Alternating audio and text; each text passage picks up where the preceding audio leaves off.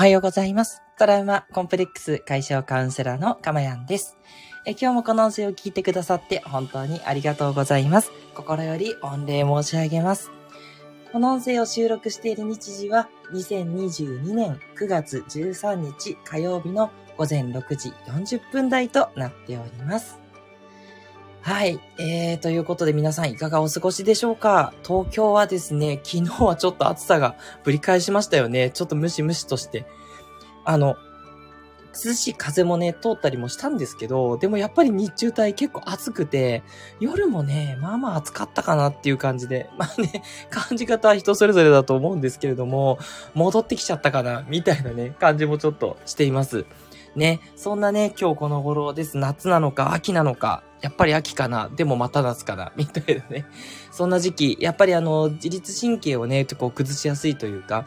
乱れやすい、そんな時期になりますのでね、本当にご自身の体調には十分ね、敏感になっていただいて、ね、休む時は休むということのメリハリをね、つけていただければと思います。そしてね、アクティブにね、動くということもね、必要だったりするんで、ご自身の中でやりたいと思ってることを思いっきりやるっていうこともね、えーすごく脳と心に良かったりしますから、体が許す範囲でね、大きく動くということもね、えーいいんじゃないかなというふうに思っております。はい。で、えっと、今日はですね、昨日もお伝えしたんですけど、ちょっと緊急のね、告知がありまして、突然なんですけど、三社コラボをやることになりました。パチパチパチパチパチ。パチパチパチパチみたいなのなるのかな。パチパチパチパチはないですね。はい。そういうのもあったら面白いですね。イエーイ、イエーイみたいなね。なんか、効果音とかね、そっか、用意しとけばいいのかな？自分でね。うん。そういうのもなんかちょっとあったら盛り上がるかしらなんて思ったりして。すいません。で、そのね、三者コラボをやるんですけれども、誰といつどうやるかって言ったところはね、えー秘密でございます。ただですね、勘のいい方はもしかしたら気づいてるかもしれないというか、おそらく、みたいなね、ところがあるかもしれません。大体当たってると思います。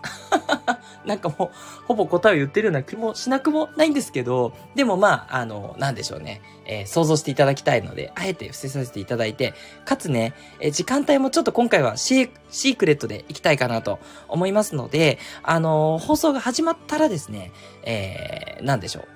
すぐに告知を、えー変えさせていただこうかなというふうに思ってます。どうかな？あ、でも参加してるから、いけないかなそっか。じゃあ、あの、もう直前ですね。直前に、えっ、と、オープンさせていただいて、あの、まあ、私のチャンネルじゃないので、ちょっとその方のチャンネルにリンクがパッと飛べるように、ちょっと工夫しておきますね。はい。大丈夫かな？多分告知でいけると思うんですけどね。ちょっと後でそこチェックしておきますね。はい。何をそんなに、えーそこだけ用意周到にやってるんだっていう感じですけどね。どうやったらね、皆さんに喜んでいただけるんだろうと思って、まあ今までは、大体というか、えっと、全部そうじゃないかな、金曜日の、あの、2時とか12時とか、そのあたりの時間帯でやってたと思うんですけど、今回は、日にちも時間帯もわからないので、はい。まあでも、まだ終わってないです。だから、昨日ではなかったと。それから昨日の深夜でもなかった。あ、深夜ってことはないですね。はい。それは大丈夫です。はい。ただ、朝か昼か夜かもわからないので、じゃあどの時間帯かっていうのはね、ちょっと楽しみにしておいていただければと思います。ね。いつもね、ちょっとお昼間でね、お仕事中の人は聞けないっていうのがあったと思うんで、あ これ以上はちょっと嫌だですね。もうお昼じゃないってことは言っちゃってるようなもんですよね。さあ、どうなるのかということで、ご期待いただければと思います。はい。えこの放送ではですね、私の癒しの声を聞いていただく今の幸せと、それから、えー一つね、テーマを決めてお話をしてるんですけども、そのテーマをあなたが知って、感じて、そして何か気づきがあって、で、普段の生活がちょっとずつ変わっていきます。なぜなら、あなたの考え方に、私の考え方がちょっとずつ洗脳的に入っていくからなんですね。なんか、そうそう、ちょっと怪しいプログラムみたいですけど、怪しいこと一切話してないんで、安心してくださいね。あの、いいなって思ったこと、私だけじゃなくて、皆さんがいいなって思ったことって自然と取り入れてってるんですよ。例えば、うん、なんだろう。あの、朝ね、えっと、お酒を飲むっていうのがいいっていうふうに思ってずっと実践してる人っていうのは、誰かからそれを聞いたとか、テレビとか何かしらのインプットを得てやってるわけじゃないですか。そう。だから絶対にどっかから影響されてるんですね。で、その影響されてる元っていうのが私だったらいいなっていうような感じで放送しておりまして、いつもっていうことはないと思うんですけども、あ、今回のは良かったなって思ったら、きっとあなたの中に残ってくんですよ。ずっと未来英語をね。それがあなたの人生を幸せな方に導いていくっていう感じなんですね。そんな魔法のプログラムをお届けしておりますので、ぜひぜひですね、えー、日々お聞き逃しないようにね、聞いていただけたら嬉しいなと思っております。はい、ここでメッセージいただいております。長野県から聞いてくださってるスコアさん、いつもいつもありがとうございます。おはようございます。すごいです。パチパチパチ。ということで、ありがとうございます。なんかね、やっぱりスタンド FM ってコラボの醍醐味ってあるじゃないですか。だからなんかそこにね、自分がまさか、こんな早くね、入っていくとちょっと思ってってなくて、やや戸惑ってるところもありますし、で、しかもね、今回、その3社でコラボする方って、もう私がスタンド FM 始めた頃から、いや、この人面白いな、すごいなって思っていた方なんですよ。はい。まさかっていう感じで、いいのかなっていう感じ。だから、あの、芸能人の番組にゲストで自分が呼ばれるみたいな、そんな感覚なんですよね。そう。もう、要は場違いっていう感じなので、まあ、すごいちょっと緊張もしますけど、まあでもね、あの、そうなってもしょうがないし、あの、向こうもそうやってね、喜んでくださってるわけだから、そう、何かこうね、あの、爪痕を残そうと、残せればと思うんですけど、でも、ありのままで楽しんでやっていく。うん、これはね、哲也さんとか皆さんから教わったことなので、はい、あの、楽しんだ放送した方が、きっとね、あの、リスナーさんも喜んでくださって、みんなでハッピーになれると思うんで、はい、もう、もうこの素のままで いっちゃおうかなっていうふうに思ってます。はい。割と、このラジオの放送なんか、いいこと言ってるから、作ってるに見えるかもしれないんですけど、私の中の、まあ、ピュアな部分を出してるっていうのはありますが、でも、一番自分の素に近いんですよ。仕事でもこんな感じじゃないし、まあ、家庭だと、なんかうざがられる。ああ、またお説教臭いこと言って とかって言われるから、そう。なかなかね、出せなくって。でも、本来の自分って割とここにいるんですよ。私のピュアなところ？うん。まあ、ピュアじゃないところもな、ちょっとなくないですけど、でもなんかそれって、ね、あの人を不快にさせたら嫌だなっていうような話ですよ。ね。なんか信号がすぐ、あの、変わっちゃってイライラするみたいな、最近あんまりないんですけど、そういうのとか、そう、あ、この店員さん感じ悪いなとかね。そういうやつね。そう、ありますけど、でも、それもね、あの、なんだろう、舗装したとこで意味あるのかなとか思ってて、なくはないですけど、あんなまり今私は思ってなくて、皆さんにこう、有益となるようなね、そういう心のお話をやっぱりしたいんですよ。はい。だから、あの、楽しんでやってるっていうことがあって、それをやっぱり貫いていきたいな、なんて思ってるんですね。はい。ということで、長くなったんですが、スコアさん、いつもありがとうございます。ということでね。はい。まだまだね、ちょっと暑かったり寒かったりの日々だと思うので、ぜひね、お体にご自愛いただければと思います。さて、えー、今日のテーマに入っていきたいと思いますね。それでは、えっ、ー、と、今日の、えー、テーマはこちらです。感じる習慣を意識して作る。ということでね、え感じる習慣を意識して作っていこうというね、まあもうこれはもう本当すいません、スタンダード中のスタンダード私の中ではなんですけど、皆さんにとってはどうですかね？感じるって普段やってらっしゃるっていう方はいいんですけど、そうじゃないっていう方はどうかというところのお話をしていきたいんですね。で、まず最初に、じゃあなんで感じるっていうことが大切なのかっていうことなんですけど、感じるっていうのはセンサーみたいなもんですよね。嬉しいとか、美味しい、楽しい。で、マイナスだと悲しいとか、怒ってるとか、悔しいとか、嫉妬するとか、ね、自己嫌悪になっちゃうとか、ね、そういったいろんな感情ってあると思うんですけども、この感じるセンサーってなんで大事かっていうと、一人一人違うからなんですね。一人一人違って、まあ似たように感じることは当然あるんだけども、でもやっぱ一人一人感じ方が違うことってあるじゃないですか。例えば、さっき言ったその、すぐ赤信号でね、止まる。その赤になって、じゃあ青になってブーって車に乗ってて走り始めて、あ、徒歩とかでもいいんですけど。で、それで走ったのにすぐ次の信号に差し掛かる手前で黄色になって赤になるみたいな。いや、今そこで青になって走ってきたのにすぐまた赤やんみたいな。そんな感じ。で、これに対して、事実はそれだけなんですけど、イラッとする人もいるし、はいはい、まあそんなもんだねっていう人もいるし、全く気にならない人もいるわけじゃないですか。そんな感じで、人ってセンサーが全然違うし、あと状況によっても違う。そう。だから素晴らしいんですよね。これって私思うんですけど、個体差だと思うんですよ。動物とかだったらきっとみんな同じような反応するじゃないですか、大体。ね、まあそうじゃないとこもありますけども、でも動物って大体、あの、そんなに個性があるわけじゃないので、ね、あの、ライオンだったらみんなお肉食べるしね、お肉自分ちょっと苦手なんでっていうライオンさんっていないじゃないですか。ね、そう、そう。で、牛さんはね、草食べますよね。ね、まあ病気とか別ですよ。ね、草を食べない牛さんっていないじゃないですか。いや、ちょっとこのさね、あの、この草ちょっと匂いがきついんだよね、みたいなね。そういう感じで他のえっ、ー、と、草を食べてる牛が食べてる草を食べない牛っていないじゃないですか。ね。なんだけど、人間ってあるわけですよね。わさびが好きな人がいれば、わさびが嫌いな人もいるし、うん、なんだろう、集団でいるのが好きな人もいれば、一人でひっそりしてるのが好きっていう人もいるし、これって、ほんと素晴らしいことだと思うんですよ。なぜかっていうと、一人一人個性が違うから、一人一人いろんな視点で世の中の物事を動かしていけるんですね。これって素晴らしいことですよ。だから人間って多分ここまで発展してきたし、もしかしたら残念ながら、あの、そのね、自然環境の体制に耐えられなかった人間の種別は滅んでいったかもしれないんですけども、例えばあと力が弱くて他の種別に滅ぼされちゃったとかね。だけど、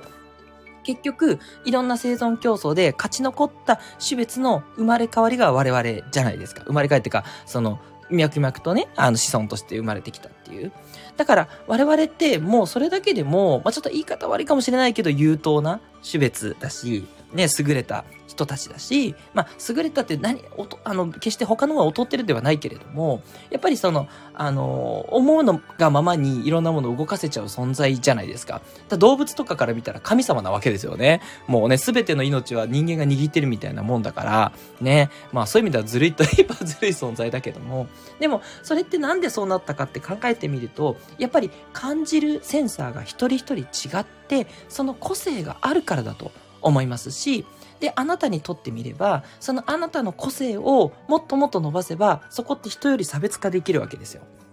だから人がこれは苦手だと思ってるところであなたは、えっと、得意だと思ったりするわけですよね。例えばその私であれば、IT のことがすごい好きだったんですよ。あの、ま、言いましたかね、大学とかで一人の、あの、深夜までね、もう終電まで残ってプログラミングとかやってたんで、もうめっちゃ IT のこと好きで、でも他の人って、あの、普通に、あの、出された課題が終わったら、あ、じゃあ帰りますって言って帰っちゃうわけですよ。そっちが普通だと思うんですね。私も他の授業はそうでした。数学だったり、物理だったり、理系だったんで、そういうの受けてたんですけど、全然、全然大学の授業面白くなくて、もう唯一楽しかったのがコンピューターだったんですよ。なんで、じゃあコンピュータープログラミング好きだからもう IT の会社に就職しようって就職してすごい良かったですし、未だに IT のこと好きですしね。やっぱりなんか未来につながってる気がするし、で、かつなくてはならないものになったじゃないですか。そう、私ね、あの、一つだけ自分を褒めたいと思うのが、就職するときに、この IT がね、もう絶対に今後世の中で必要なものになるって確信してたんですよ。まだね、自分が就職する当時はそこまででもなかったんですけど、でもね、本当にそうだなと思って、もう今やネットがなかったら生きていけないぐらいの世界じゃないですか。ね。だその読みは間違ってなかったなと思って、今のね、あの、お仕事につながってるなと思うんですけど、でも、そんな風に考える私もいれば、一方で、もうめっちゃ IT 嫌いですとか、ね、どうやってこれ操作するのとか、ね、もう意味がわかんないっていう人もいっぱいいるわけじゃないですか。そう。だから、なんで感じることが大事かっていうと、自分が何が好きで何が得意でとか、そういったことを感じていくそのセンサーだからなんですよね。はい。で、そうなんですけども、それなのにこう感じられないっていうパターンってあるんですね。じゃあ感じられない場合ってどうしたらいいかっていうことなんですけれども、それは、あの、やっぱり雑音が多すぎるですね。ここで言う雑音っていうのは何かっていうと、思考が優位になってしまって、常に頭でいろいろ考えちゃってるんですよ。そう。だから自分がこれでちょっとご飯食べたいなと思っても、いやいやでもちょっと今月もうお金がピンチだから食べないようにしようって考えてたりとか、あ、これちょっとやってみたいなと思っても、いやいやいや、そんな子育てとかね、あの、介護やってるからそんな時間取れないしって言って、その自分が感じたことに対して、いろんな理由をつけて蓋をしてしまっている。それがやっぱり大人として多いことなんですね。私の中でももちろんあったりします。だから、そういうことを続けていくと、だんだんとセンサーって錆びついちゃって感じられないっていう方も多いんですね。じゃあそういう方がどうやってその感じる力、大切な感じる力を取り戻すかっていうことなんですけれども、どうしたら皆さんいいと思いますでしょうか？っていう感じなんですけど、時間もあれなんで答えてしまうと、まあ、何も考えない時間を考えて作るべきということですね。はい。もうね、せっかく思考が優位なんだったら、じゃあもう考えてください。考えて考えない時間を作りましょう。5分でも10分でもいいので、ぼーっとする時間ですね。つまり、思考が優位なところから感情が優位な時間をあえて作ってあげるっていうことがいいんですね。そう、思考ばっかり考えてる時に、なんかいろいろ自分の金銭に触れるものに触れても、それが好きなのかどうかってやっぱりよくわかんなかったりするんで、本当に好きなのかなとかってなっちゃうんで、やっぱりぼーっとする時間ってすごく大事だというふうに思ってます。はい。いやいや、忙しくてそんな時間作れないよっていう方もいらっしゃると思うんですが、もうここは勇気を持ってやることを手放しましょう。そしたら。はい。本当にあなたがやってることで無駄がないのか、絶対にあります。はい。無駄なことをしてない人間はいないと思います。ね。孫さんであっても、ビル・ゲイツさんであってもあると思います。はい。なんでこんなことやっちゃったんだろうみたいなね。まあ、割合はね、私たち凡人に比べると少ないのかもしれませんけど、それでもね、そう、ファーストリテイリングの柳井さんだって絶対あると思いますよ。ね、ユニクロのね、そう、柳井さんでもあると思います。まあ、なるべくないようにしてると思うんですけど。ゼロな人間はいなくて、そこの無駄って言ったところを少しずつ勇気を持って手放す。うん。それやんなかったら怒られるかもとか怖いかもしれないんですけど、案外平気です。案外。で、もし本当に怒られちゃったら、あ、やっぱりこれはやんなきゃダメか、つってやればいいだけじゃないですか。ね。別に命取られるわけでもないし、何かね、大事なとこを取られちゃうわけでもないので、全然ね、手放してみるっていうことが大事。そんなことよりも、あなたがこれからの人生何をしていきたいのか、それを感じる力を持つことの方が1万倍大事なんですね。なんだ、雑事をやることよりもね。うん。ということなんで、あの、これはいいかなと。はい、自分今やんなくてもいいと思ったら、それを手放していきましょう。そして5分でも10分でもいいので、ゆっくりとお茶を飲んだり、コーヒーを飲んだり、飲まなくてもいいですけどね、ぼーっとする時間をね、作っていただくっていうのがおすすめですね。で、あとはあの、いつも言ってる通り、あの、ゆったりした方がいいので、深呼吸をして落ち着くっていうところがおすすめですし、もっといけるんだったらやっぱり瞑想ですよね。瞑想までいけたらね、それこそ、あの、しっかりと、あの、自分の中で、こう、なんだろうな、こういろんなとこに繋がっていく、の中心になんか繋がっていくような感覚になったりとかいろいろあるんですけど、ね、そういう風になっていけばですね、はい、おのずと感じるっていうことがね、すごくできるようになる。あ、今怒ってるなとか、あ今めっちゃ体喜んでるなとかね、体の感覚にもね、敏感になるんですよ。なんかね、美味しいもの食べた時に体自身がビリビリビリってくるような感じが私とか最近あって、もうすっごいめっちゃ美味しいとか、あとこう、あの、銭湯に入った時にもう、うわって気持ちいいっていうね。もう、そんなのもね、あの、もしずっとそのお風呂に入っても、ああ、仕事が、ああ、こう失敗したなとか、あな、今、あれかな、一人でいたら家族どうしてるかなとか、いろんなこと考えちゃってたら、もう全然味わえなくって、感情はね、味わえなくてもったいないっていうのもありますし、何が自分が大事なのかっていうこともね、感じ取りにくくなってしまうんで、はい。勇気を持ってやることを手放す。そして深呼吸で落ち着く。いければ瞑想をすると。言ったところまでね、短い時間でいいですから、定期的にそういったことをとっていくっていうのがおすすめになります。はい。ということでね、えー、今日も若干どっかでフィートアップしてましたけれども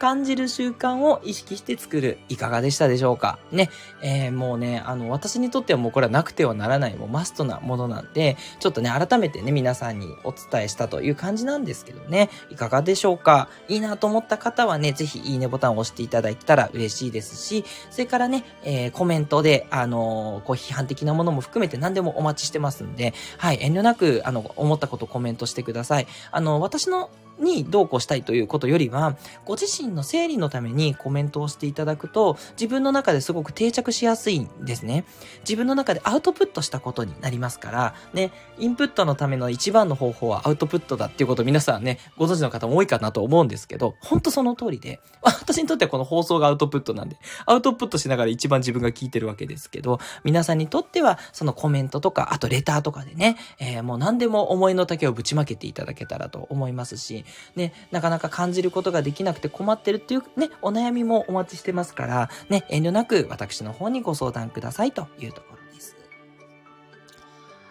はい。ということでね、では最後、メッセージを読んで終わっていきたいと思います。今日は哲也さんからメッセージいただいております。読書語りの鉄人の哲也さん。ね、えー、おはよう。え、何もしないをする時間は、えー、欲求の感覚があることを自分に教えてくれますね。その通りなんです。自分のその欲求の感覚がやっぱり研ぎ澄まされていく。うん。やっぱいろんなね、雑念が入ると、あの、考えたことが自分が欲しいと思っちゃうんです。例えば、お金が欲しいとかね。心の底からお金が欲しいならもちろん OK だし、いいんですけど、なんかこうみんながお金が欲しいって言ってるから、うん、自分も考えた思考でね、お金が欲しいってなっちゃってると、間違った方向に行っちゃうって言ったところなんですよ。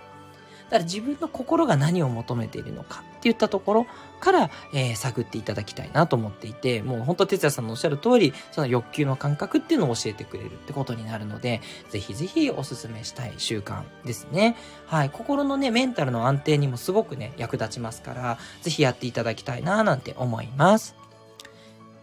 哲也さん、ありがとうございました。はい。トラウマコンプレックス解消カウンセラーのかまやんでした。ではまたお会いしましょう。